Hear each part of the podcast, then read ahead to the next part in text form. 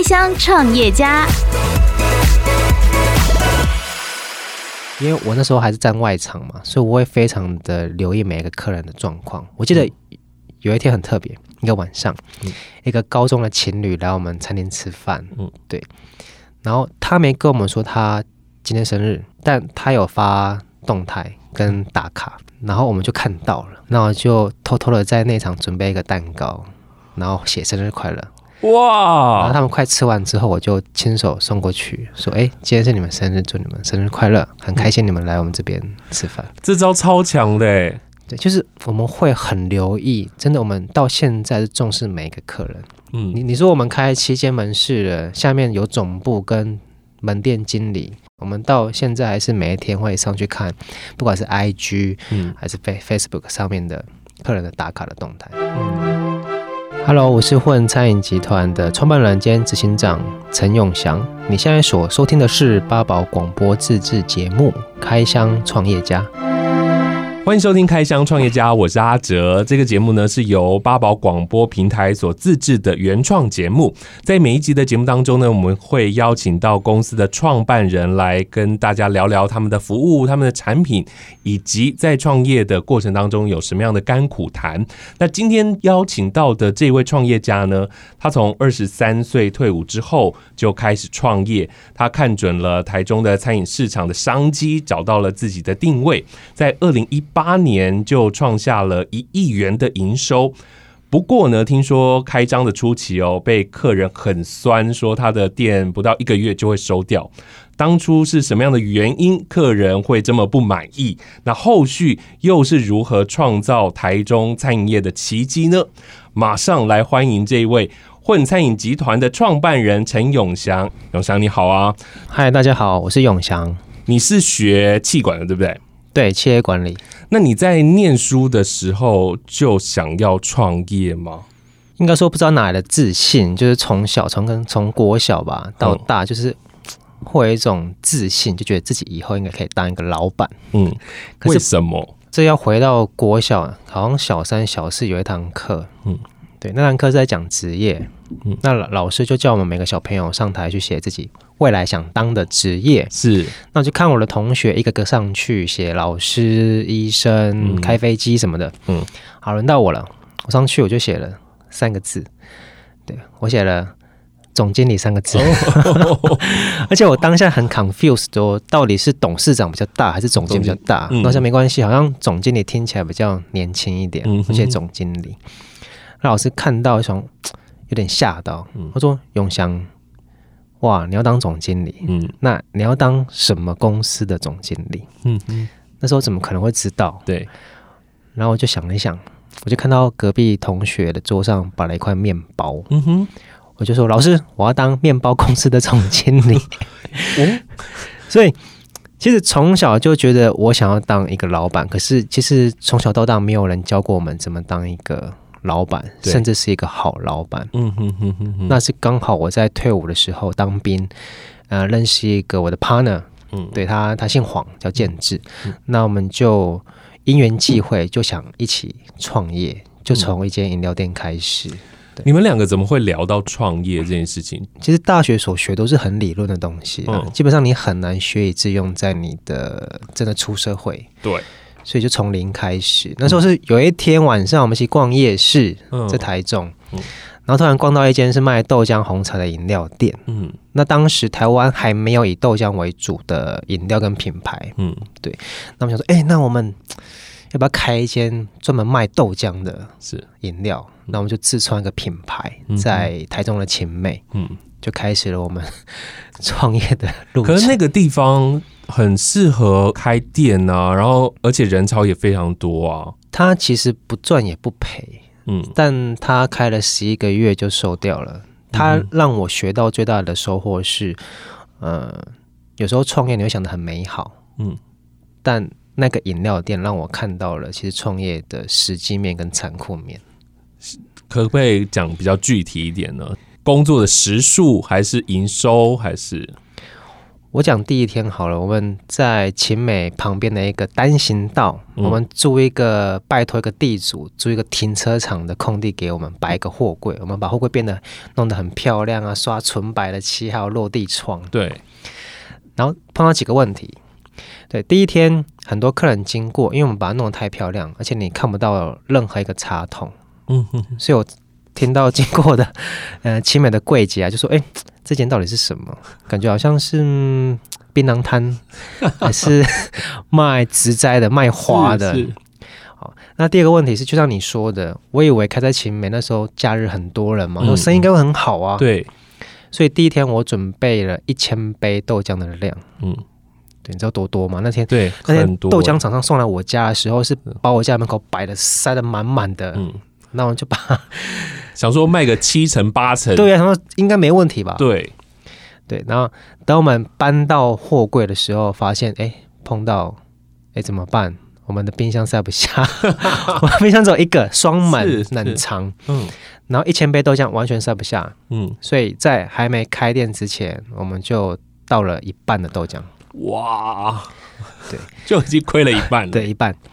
然后我们好辛苦把一半再。放进去冰箱里面，又碰到一个问题。嗯，冰箱塞满满，它不会冷，它需要有空间去冷却。对，所以再倒一半。哇，好，所以第一天剩下四分之一。好，那豆浆豆浆很麻烦，因为它是豆制品，所以你又要煮，要不然它很容易坏。嗯，然后煮完，然后开门了。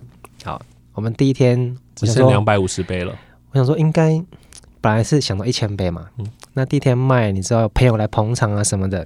其实第一天就卖到一百多杯吧，嗯嗯嗯。所以那一天我想说，其实人的梦想跟你的理想跟你的现实好像差了十倍之多，是，对。所以第一天这个冷水就泼到你整身了耶。那那接下来还要经营一年的时间，而且那时候就想说。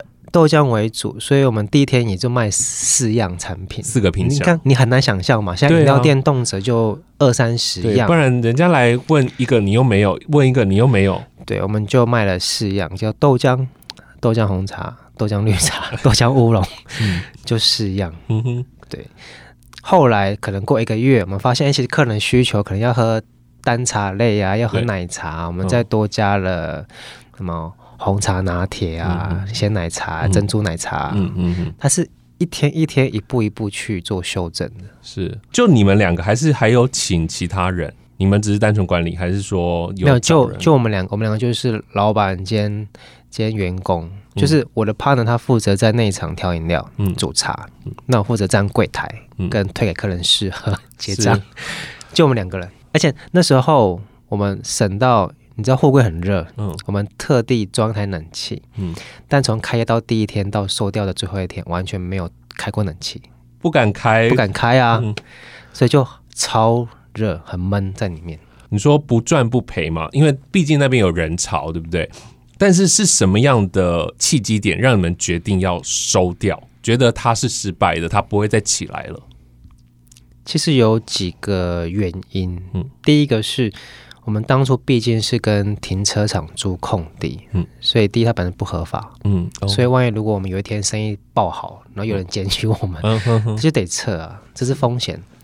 再第二个是当下我觉得，如果我问一下大家，你们去买一杯饮料，是不是顶多待三分钟、五分钟，对，马上就走了，嗯哼，所以它的体验感是很低的，嗯，所以我想要开一个店面式。一个空间，嗯，那至少你坐下来，你可能会待四十分钟到一个小时，嗯，那你的那种感受是比较饱满的，嗯，所以那时候就跟我的 partner 讨论说，哎、欸，我想要开一个可以内用，嗯。的空间，是，那你的品相就要更多啦，因为这些饮料你还要让人家做，然后你那个利润又那么低。是，所以我们后来在开混一中店的时候，就发生像你刚刚所说的，嗯，你光卖饮料就已经很辛苦了，对，你还要扩充到一间餐厅，对，那又有餐点，还有内外场、外场，嗯，所以第一天我们碰到，就像你说，像刚刚说的那个客人 就说你们一个月就一个月就会倒了。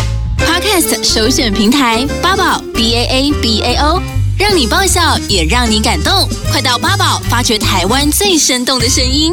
哇，所以前面的那一豆浆红茶做了一年，收掉了，就开始有现在的这个混的餐饮集团的一个想法。那时候没有想这么多，也不可能把自己定位说以后就会做多大。那时候只要把一间店做成功，就已经、嗯、哇，已经功德圆满了这样。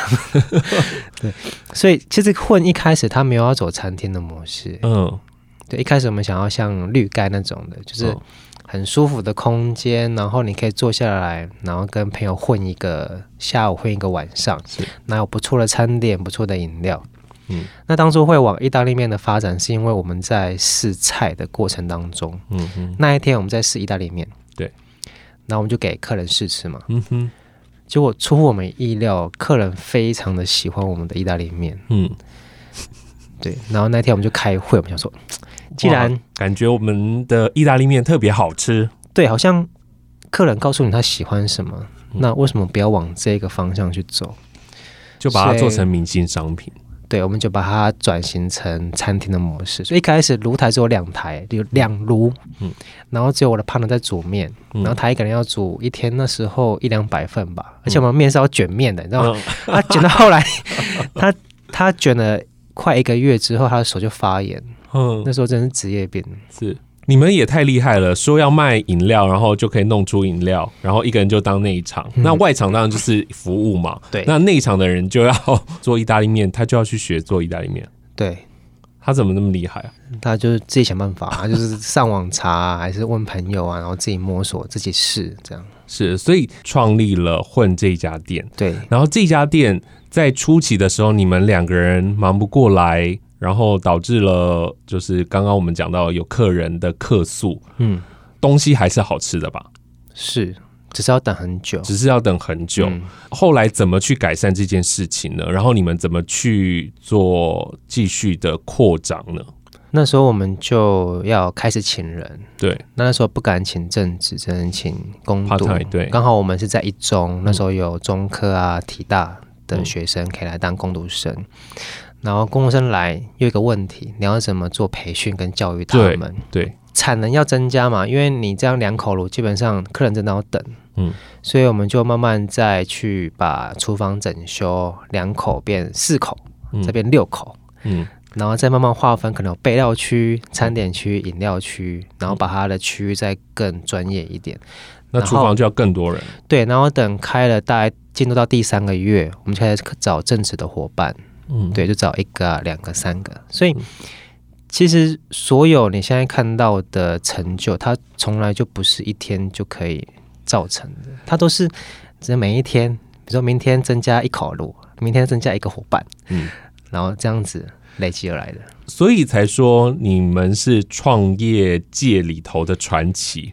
很多人在创业的时候，应该就已经有企划书，然后我要做什么，然后我里面会有什么部门，我要有哪些东西，我甚至连我的 logo 的设计想法都已经很清楚了。然后有一第一家店之后要怎么去募资，然后有第二、第三家店的时候要怎么样，你们都是一步一步来。真的，我们 一步一脚印。可是风险相对很大呢。对，其实刚开混一中店的时候，我们没有留太多的资金去当周转。嗯，对，因为那时候真的钱真的不多，嗯、我们就真的很幸运，我们在第一个月就打平，嗯、然后第二个月开始赚钱，第二个月就开始赚钱了。对，还有看到那对母女吗？没有，其实我也忘了她长什么样子。可是我真的很希望她如果有听到的话，可以回来找我，因为。我觉得他是我们的一个贵人，嗯，要不是他那一天跟我们说，我们真的很不好，嗯、一个月就会倒了，带给我们那种震撼教育，嗯，对啊，或许我们现在没办法走得这么的远。当初就是你自己在面对这些客人嘛，你是外场的，对啊，我就是那时候印象很深刻，我们那时候的制服是牛仔。吊带裤，穿起来非常的可爱年轻，是。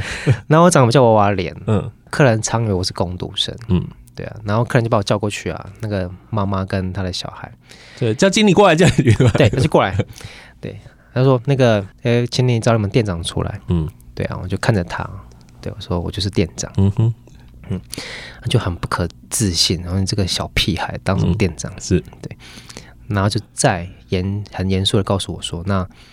可以请你找你们老板出来吗？嗯，对。然后我再用很诚恳的眼神看着他，我说我就是老板。嗯，然后就从头到脚帮我打量了大概十秒吧。嗯，对。然后就说他就说了那一句话，他就说我跟你打赌，你们这个餐点，然后应该开不到一个月就会倒了。嗯，对。那当下你怎么回应他？就是重点，他讲的很大声。是他大声到，其实我们整场都听得到，嗯嗯嗯，连站在我后面的工读生都听得到，嗯。那我当下怎么办？嗯，其实你就是笑着跟他说，就是跟他道歉，不好意思，因为我们的可能出餐的时间让你等太久，嗯，那餐点品质没办法符合你的要求，那没关系，今天你们点的这个所有的餐点，我都退钱给你，嗯，我请你吃，嗯，对，真的很不好意思，嗯，那。说完之后，其实当下是挫折感很重，欸，哎，是一定的，是一种你很辛苦把一个成品真的完成，嗯，做出来，嗯，终于要推给大家看了，嗯，但反而被大家批评的一无是处。我觉得很多的创业家一开始的时候就会 focus 在你的产品嘛，我的装潢，然后我的产品要多么好吃，嗯，这些你们可能都做到了，但是，哎，出餐这件事情可能是很多的顾客。很 care 的，因为它的流程，它整个餐厅动线基本上跟饮料店差太多了。嗯，你必须要每个环节都要顾到。嗯，那我们那天是第一天开嘛，基本上我以前都没有 run 过这样的，所以真的是从开店来学习。就那天真的很崩溃啊，真的超崩溃。我把自己锁在储藏室锁起来哭，欸，哎，一定很挫折的，而且你还要带人呢，欸。对，但其实。我觉得身为老板，你必须以身作则了。是，但你永远不可能把自己脆弱的那一面给伙伴看。对，所以在那个晚上，你们的开会，你们怎么针对这件事情来做检讨？怎么能够马上的改善呢？我就跟我 partner 讨论说，那没关系，我们第一天的菜单的品相可能有四十样，那可能真的太多，我们真的做不出来。嗯，那我们可不可以调整到二十样？或十五样，嗯，至少以我们这样的能力是可以准备得了的，嗯，所以我们第二天就把它缩减，大概剩三分之一的品项，嗯哼哼。那我们再把每一个区域的 SOP 再把它定得清楚一点，嗯，那我们可以收客收少一点，嗯，对，不要全收，我们就收大概一半甚至三分之一，以我们可以做出来的产能去接客，慢慢去修正，所以这样子是可以马上的转换的，就是你们在。真的是开完会之后就开始调整了。呃，我们应该说我们没有太大的包袱，我们也不需要去想这么的多，因为重点就是把店营运上轨道，嗯，让客人不要去客诉，嗯哼哼，然后不要做超过自己能力范围之外的事情。是，所以我们能够赶快改的就赶快改。嗯哼哼，对。所以在第一间店，这个算是一个很大的问题点之后，开始调整。就一直很顺喽。后来又有一个明星商品的出现，就让我们在就是朝着网红店迈进。是对。后来我们研发一个我们单独特的酱汁，叫橘酱，是我们自己研发的，吃起来有点酸酸甜甜的，很特别。然后再搭配我们的爆炸蛤蜊。那个时候台湾还没有主打这么多蛤蜊的意大利面的餐点，嗯，所以。橘酱搭配爆炸蛤蜊就一炮而红。嗯，谁的想法？为什么突然有 partner 的想法？他真的是想到什么就要做出什么。他对啊，他天生就是来 做生意的吧？是，我觉得很厉害耶。我们常说，在这个工作或者是创业的过程，好的 idea 就是赚钱的 idea，就是叫创意嘛。那赔钱的 idea 可能就是难关。好了，我们就讲难关。对，所以你们其实这些创意都实现了，然后而且都受到欢迎。有没有碰到那种他开发出来或者你想到的东西是被打枪的？当然一定会有。其实不管是服务还是餐点，嗯，你说一开始我们毕竟是餐饮素人，也不是。主厨出身的，所以一定会有研发一个。呃，我们那时候有一个面叫干面，那它拌那个干贝酱很好吃，那时候真的很红。可是为什么后来它就销声匿迹了？主要有几个考量。第一是我们发现这个面煮出来之后，它因为客人都会拍照嘛，嗯，那只要时间过太久，它就会软掉，就烂掉，所以它很难维持那一个 Q 度，嗯，所以我们想一想。我们宁愿顾到餐点的品质，就不要了。嗯，所以诸如此类，我们有很多很棒的餐点，或者是失败的餐点。嗯。我们都是不断去测试，才能够抓到其实哎，消费者喜欢的口味是哪一种？是哦，所以都要考量，要考量到相机吃的时间，然后再除了除了口味到制作的方式，哦、到真的上去，实际上碰到了问题，比如说时间，嗯，嗯。还有客人他的评价，而且因为吃东西太主观了，嗯，可能你觉得好吃，我觉得还好，嗯，对啊。那这样子说来，你们其实，在产品上，然后跟你的服务上有一直在做调整跟精进。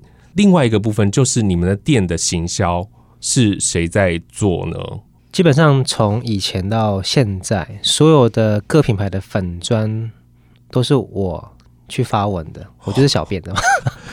哇，你应该很难想象吧？CEO 兼小编，对，比如照片都是我拍的。然后行销这个我要说，我有感而发。嗯，我们其实品牌很少去做传统的行销，所以我们从开店到现在没有发过一张传单跟 DM 没有，而且我们店有个不成文的规定，我们从来不打折。是对，就算开幕也不打。嗯哼，我的家人来吃饭也是没有打折。我们真的口碑最主要就是就是口碑行销啦。是。真的，真的都是朋友啊，然后来，然后觉得哎不错，好吃，嗯、然后介绍朋友。八宝 B A A B A O 网络广播随心播放，跟随你的步调，推荐专属 Podcast 节目，开始享受声音新世界。从台中一中那边，我必须说有非常多的人潮，对可是它也是战区啊。就是你当初怎么会选择在一个这样的地方，然后做餐饮业？你知道我以前高中很常去一中街补习，嗯，那个地方算是一个小时候的回忆。那如果可以在这个回忆的地方可以开一间属于自己的餐厅，嗯，是一件多么美好的事情。是，对。好，那我们当然收掉饮料店之后，就想在台中去开嘛。对。那台中几个热闹的点，我们就找一中、逢甲、可能勤美、东海。对。那我们很幸运在台中科大的对面的二楼找到这个店。那其实他空出很久哎、欸，嗯，对，因为为什么？因为他在二楼，他的出入口非常的隐秘，很难发现，一个小小的楼梯，对，所以你根本很难看到是卖什么，装潢长什么样子，嗯，所以他以前是做什么倒什么，嗯、是到我们接手之后，他才他才红了这个地点，对，那你怎么敢接手？我们觉得 不对啊，他在十字路口，那人来人往，每天都几万人、几千人，怎么？我觉得我们可以。那时候就是勇敢，真的，一股劲，然后那个不知道哪里来的胆子，对不对？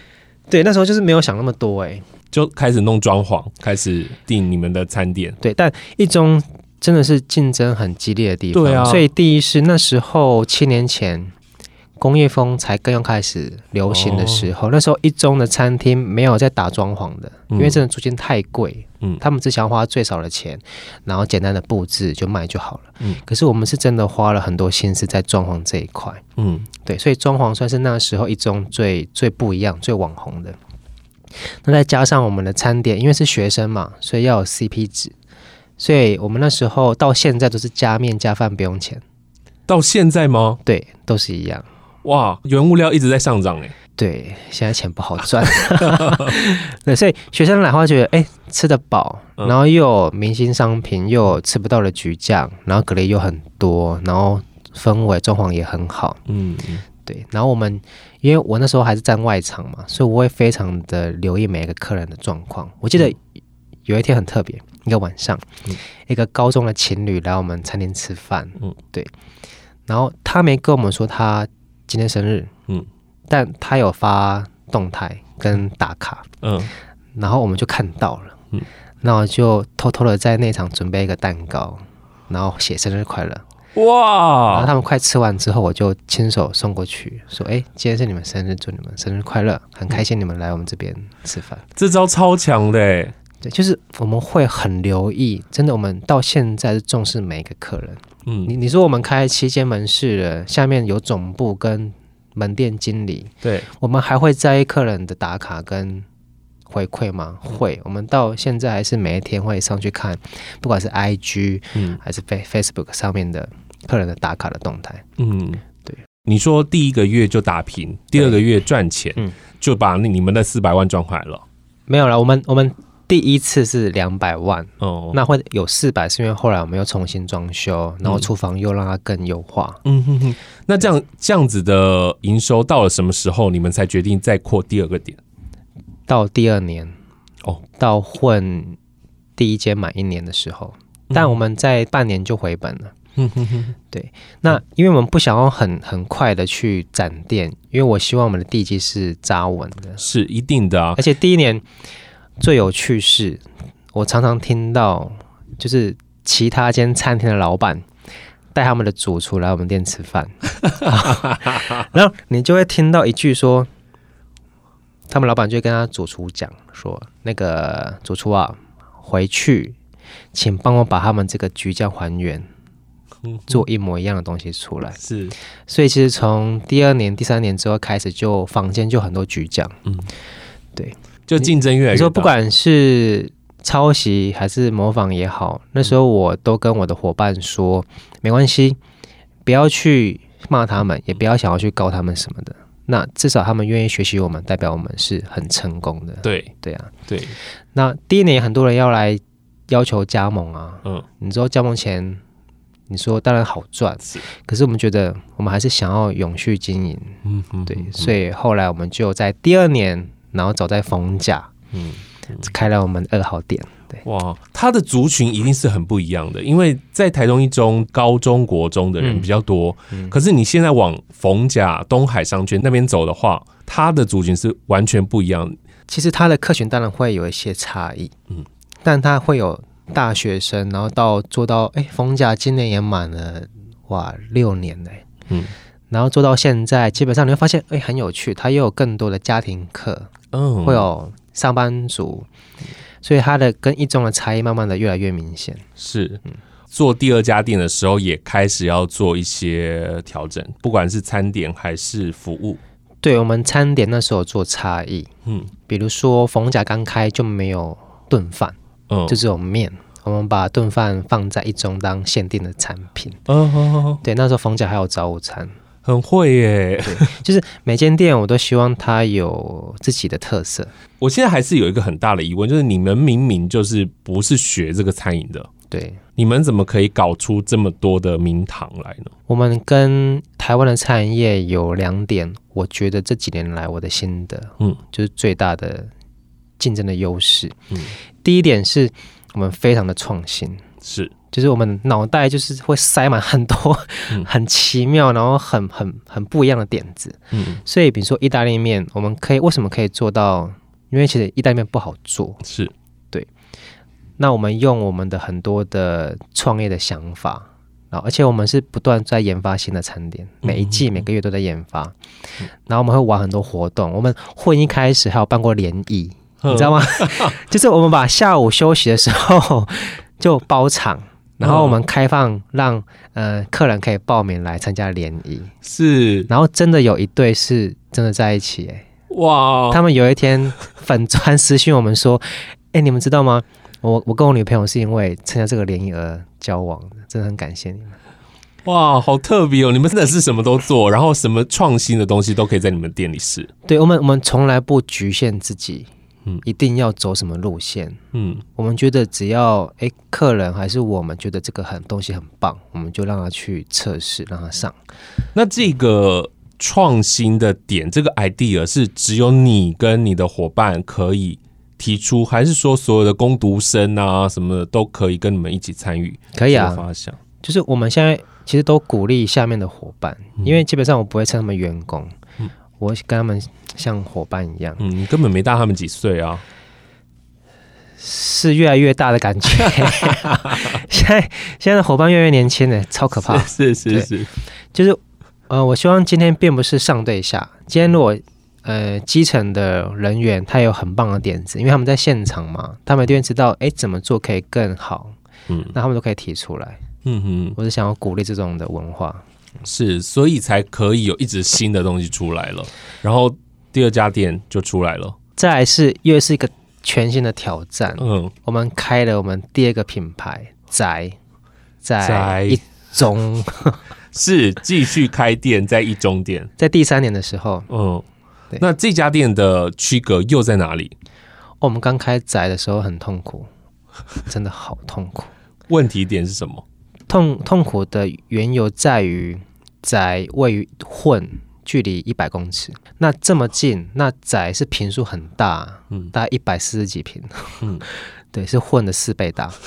那宅也是卖意大利面的，是那时候刚开刚开宅的第一个月，我们很痛苦，就是到底要怎么做区隔？对，这个市场定位它差异在哪里？嗯，一开始客人去吃，他们都说，那、啊、不是一样吗？不是跟混一样吗？嗯、那就叫混三店就好了，干、嗯、嘛叫宅？大混店。对，所以我们一直在前面一直在。讨论跟激荡到底要怎么做它的差异性出来？可是你说的这个讨论激荡是在开店之后才讨论的。对啊，你看我们多么的勇敢。所以一开始在那边的装潢也是工业风宅，没有，因为宅很大，因为那时候工业风已经快要慢慢的式微了。嗯，因为我们常出国去看流行的元素，嗯、那我们刚好看在日本东京看到有一间服饰店，它里面摆了一台卡车，嗯、我觉得好酷哦。嗯。那我们把它放在我们的餐厅里面好了。嗯、所以在一开始的时候有两台货车，嗯，用尽用尽各种手段把它搬进去，知道吗？好，然后仔是走森林风，所以它前面是像欧洲街道的感觉，嗯，就是古古旧旧，然后很有氛围，就是那种旧城街。对，然后进到里面，哇，就是一目了然，就是很空旷的广场，然后种了很多的植栽树啊，是，然后花啊，就非常的。很亮，很漂亮，所以它跟混是完全不同的装潢风格。嗯，但装潢不一样不够啊，重点是餐点嘛。嗯、对，那餐点因为混是比较主打像橘酱比较浓厚的酱汁，所以在我们又多拉出了一条叫青草类的意大利面。哦，这个师傅会不一样哎、欸，师傅他要学的可能 SOP 会不一样。哦，重点还有一个，我因为我们仔很大，嗯，所以我们又。做了一间甜点工作室，我又开始碰到甜点。